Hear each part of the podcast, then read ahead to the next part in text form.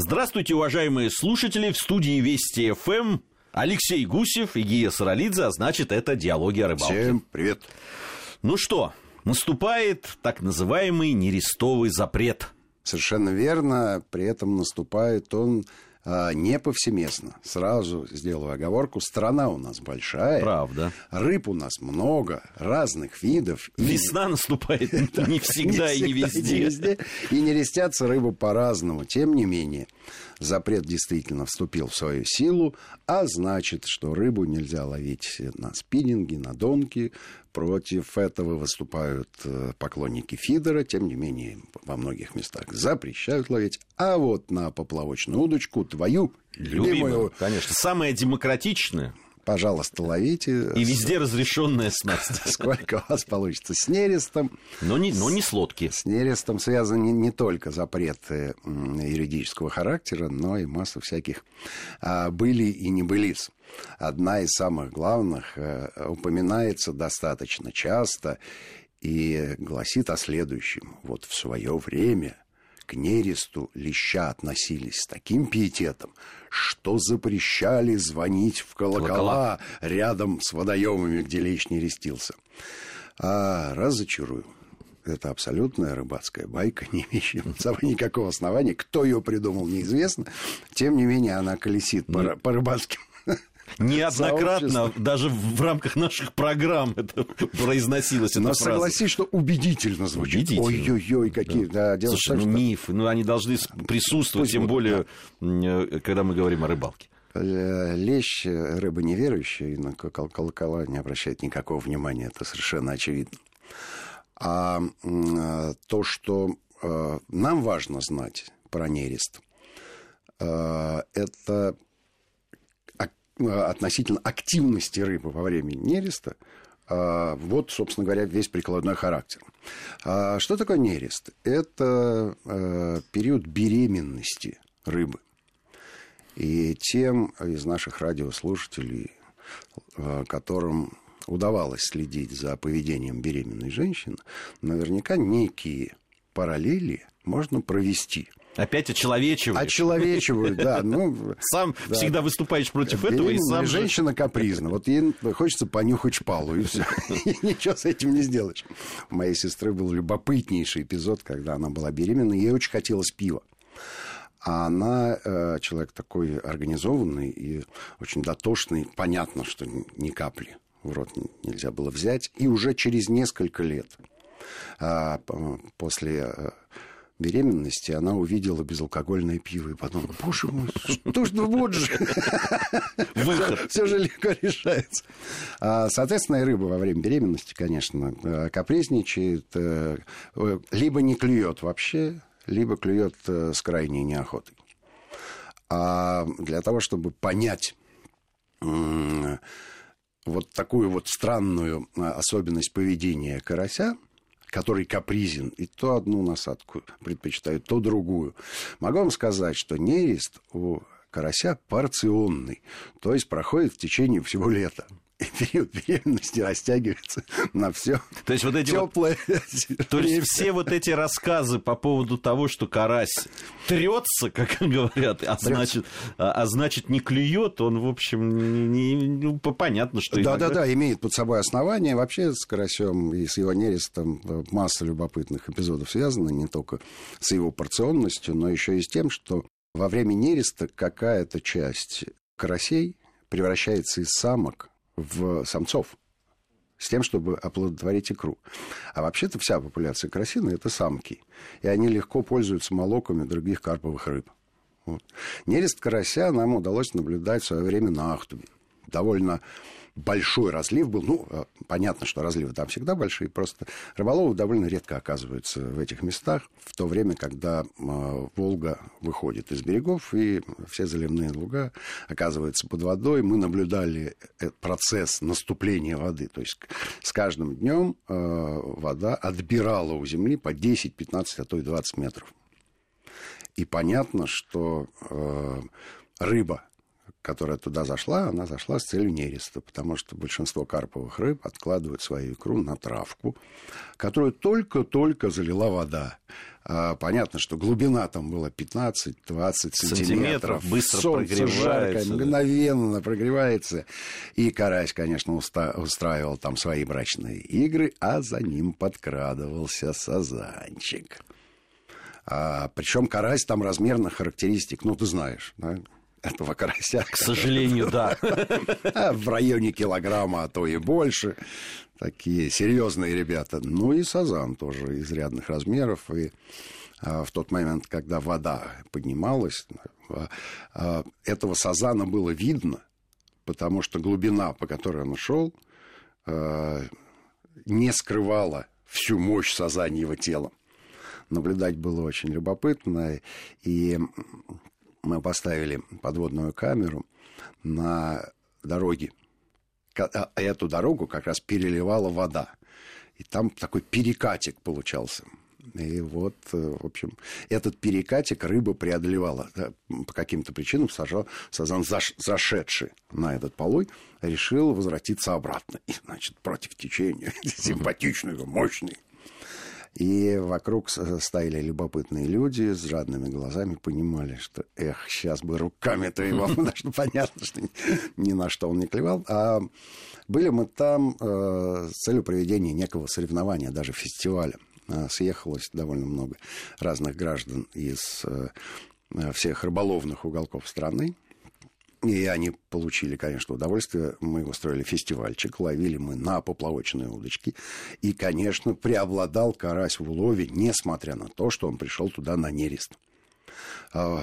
Скорее всего, связано это с тем, что часть популяции нерестилась, а вторая часть с тем, чтобы не разочаровать приехавших туда рыболовов, активно ловилась на удочку. Скажи, а вот ты говоришь, сазан шел за карасем. А с какой целью он туда шел? Тоже нереститься? Конечно. Он готовился к нересту, но в отличие от карася, который... Ну, так устроена эта рыба, да, которая использует любую возможность. Ты же знаешь, что у нас более-менее тепло наступает где-то между майскими праздниками, 1-9. И ровно в этот момент на всех карасевых прудах начинаются вот эти вот терки, которые визуально... В хорошем смысле. В хорошем, конечно, в лучшем. Которые довольно легко визуально заметить. А сазан более прихотлив. И ему надо подождать, пока вода реально прогреется. И еще и глубина воды должна быть не... Если карась пытается уйти на самые мелкие участки водоема, ну, потому что вода теплее, и у него будет возможность еще несколько раз икру отметать. Сазан более аккуратный, осторожный, ему немножко другие условия нужны, и он более фундаментально к нересту готовится. Вообще, с психологической точки зрения, вот эти терки карася, они, конечно, для рыбака очень сложный период, когда ты сидишь на берегу пруда, и у тебя под ногами буквально кишит все, причем там размерные характеристики серьезные, а ты сидишь, и у тебя ни одной поклевки. Это, конечно, раздражает невероятно. Уж лучше бы ты ничего не видел этого. Ну, примерно такая же ситуация и у леща происходит, потому что лещ тоже рыба могучая и предпочитает тоже неглубокие места с теплой водой. Но вот мы на Ахтубе тогда видели подлещика. А вот серьезный лещ, видимо, выбирает какие-то другие места. Но он все-таки осторожная рыба. Более осторожная.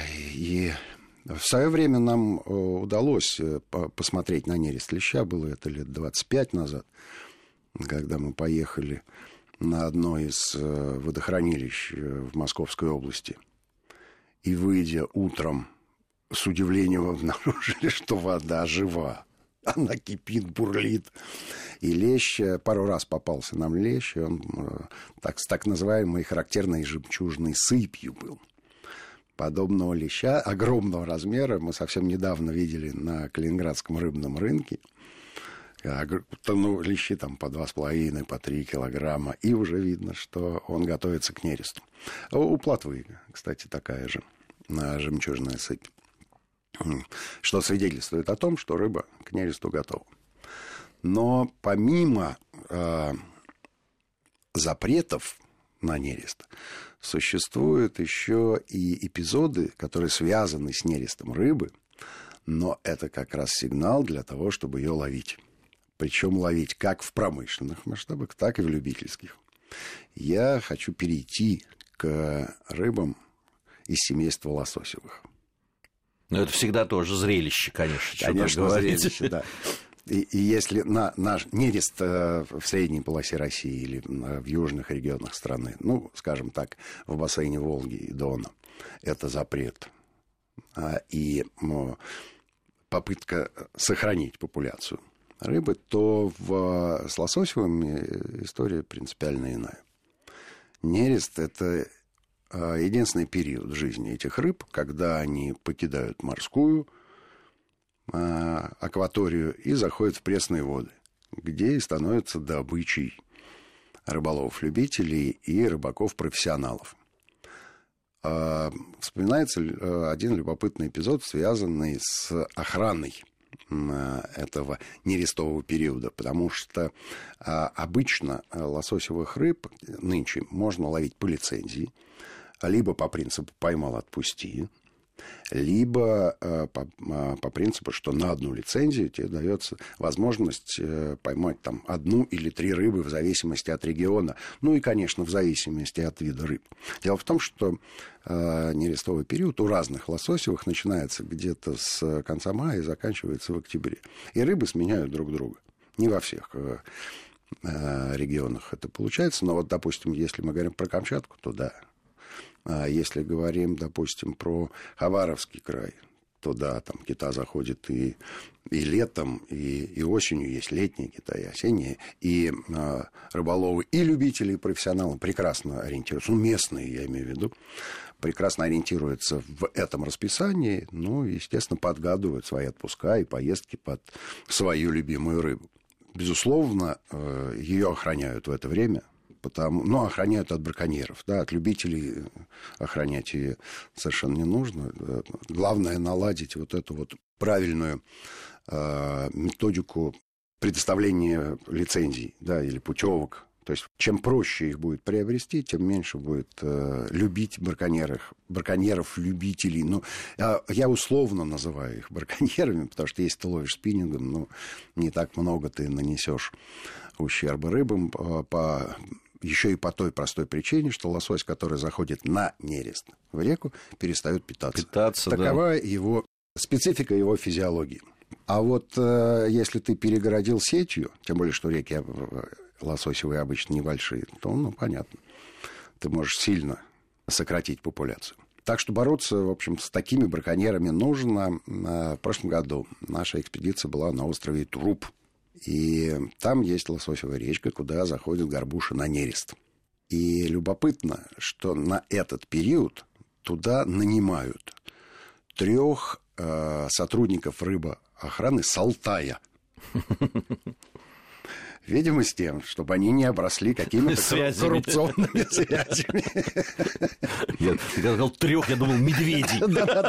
Причем это 3 брата, и они прекрасно справляются со своими обязанностями. Вот эту вот горбушу охраняют, и, в общем, местная администрация очень довольна, и очень правильно сделана там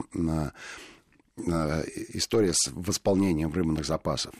Рыбзавод, который стоит на излучине этой речки, он, естественно, рыбопромышленный. Часть икры он оплодотворяет, выращивает малька и выпускает обратно в родную стихию. Вот правильный подход к снаряду. Да. На мой взгляд, это очень мудро сделано и очень дальновидно, но очевидцы утверждают, что во времена Советского Союза подобная практика существовала не только на острове Труб, а распространена была по территории всей страны. Вообще-то, это действительно разумно, вот эта гибкость проявлять и с одной стороны, давать возможность чуть людям помоги. Ловить, да, с другой стороны. У нас сейчас новости. Мы сейчас на новости с Алексеем уйдем, но вернемся и продолжим наш разговор о рыбалке. Так точно. Продолжаем нашу программу. В студии Вести ФМ по-прежнему Алексей Гусев и Гия Саралидзе. Диалоги о рыбалке. Сегодня мы говорим о нерестовых запретах, вообще о нересте.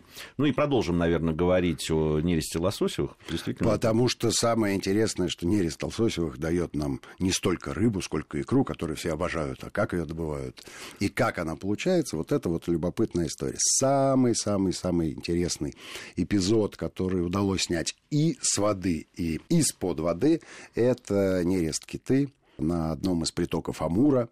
Кита нерестится ровно в том месте, где родилась. Вот называется хоуминг. Каким-то образом эта рыба находит... Но это вообще же удивительная история, когда вот эти косяки рыбы идут в, море вдоль берегов и... Говорят, там то ли по составу воды именно химическому, так, то ли еще как-то. Так. Они угадывают именно ту реку, где родились, и туда заходят нерестицы. Я не думаю, что они угадывают, они знают. Они просто знают. Но, послушай, вода течет, меняется. Я понимаю, что если бы там это была, я не знаю, эталонная молекула воды, которая там вот никуда она с этого места не уйдет. Человек хозяйствует всячески и так далее. Вот это удивительнейшая история. Я думаю, что все-таки какой-то GPS-навигатор у них есть, точки пробиты с точностью до метра, поэтому они по этому навигатору ориентируясь. Но в этом даже есть что-то романтическое, что они приходят. Нерестицы именно туда, где родились. В этом есть что-то удивительное. То есть они точно знают, что такое малая родина. Буквально погрешность там несколько метров. Что удивительно еще и потому, что они... Вот ту киту, которую мы снимали, она по реке прошла около 1000 километров. Это как? Не считая про море, да? А где она в море там резвилась, тоже, наверное, не у самого берега. Но она в море проводит 3-4 года. Ну, что ты думаешь, она стоит рядом с устьем реки и ждет, когда 4 года пройдут? Нет, конечно, она болтается повсюду, набирает вес, надо готовиться к периоду воспроизведения. И вот, скорее всего, эти особи знают, что им предстоит такой путь, и готовятся ого-го. Есть же лососевые, которые... Смотри, она перестала питаться, и 1000 километров, не питаясь, все время тратит силы. А ей надо еще гнездо свить. Знаешь ведь, как кита нерестится? А? Самки кружат вокруг самца, который, переворачиваясь на бок, хвостом выбивает в гальке на дне ямку, куда потом самки отложат икру, а самец молоками ее польет. Это как? Вот хоуминг. Слушай, а кита погибает после... Конечно, кита погибает, и вообще судьба икры, она достаточно драматична для рыбы. Не говоря уже о человеческом факторе, мы его оставим в сторонке и оставим на вкусненькое. В конце программы поговорим про икру. А рядом живет голец. Ты же знаешь гольца. Это большой любитель икры. Да. Среди людей еще поискать такого любителя икры, каким голец является. Это правда. И он и этот голец, конечно, с точки зрения потом... Да, голец серьезного размера, он и икрой питается, и мальком этой киты. И, понятно, сам вкусовых качеств прекрасных. И в отличие от человека, который случайным, общим образом киту ловит, если не сетью, то голец-то икру... находясь в этой среде, точно знает и точно ловит. Немножко там кита охраняет это все. Но дело в том, что она погибает и ложится прямо на гнездо ровно с тем, чтобы вылупившийся малек получил питательную среду из продуктов разложения тела своих родителей. Вот ведь как оно... Да, в этом есть что-то, конечно, философское. Вот тут не хотелось бы проводить параллели и очеловечивать. Вообще, совсем не хотелось. Но некоторые ихтиологи продвинутые говорят, что не все лососевые, в том числе и из популяции киты, погибают. Да, я слышал. Природа все-таки сохраняет несколько особей, которые обратно скатываются в реку, на всякий случай. Да, это такая защита. Страховка. Такая страховка, да. И, на мой взгляд, это очень мудро, это очень правильно. И я тебе так скажу, мы за все это время там поймали, наверное, 2 киты совершенно случайно, но наснимались вот так вот. А промыслового лова там нет, потому что, ну, она, не знаю, сколько там, пару недель или месяц она туда шла, это от мяса ничего не остается. Икру мы, конечно, там сделали из этих нескольких рыбин. А ловят ее промыслово в устье. То есть, когда она заходит в Амур, ставятся специальные сооружения, ловят ее такими сетями, которые растянуты между вбитыми колами, таким клином все это расположено.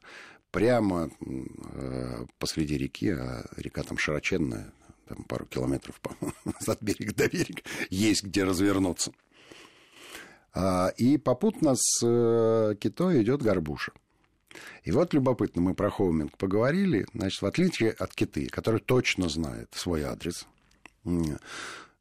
пункт назначения, да, destination, как говорят американские рыболовы, горбуша совершенно беспринципная тварь.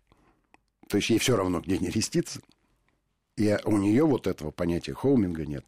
Она заходит в понравившуюся ей речку, ну и, безусловно, мешает той же ките, потому что река только с виду выглядит, да, одинаковой и перспективной. Наверняка нерестовые вот места, эти именно, места, да. Это очень такая деликатная вещь, очень специализированная. Вот, и наблюдается вот такая вот история, что когда заходит много горбуши, популяция киты уменьшается.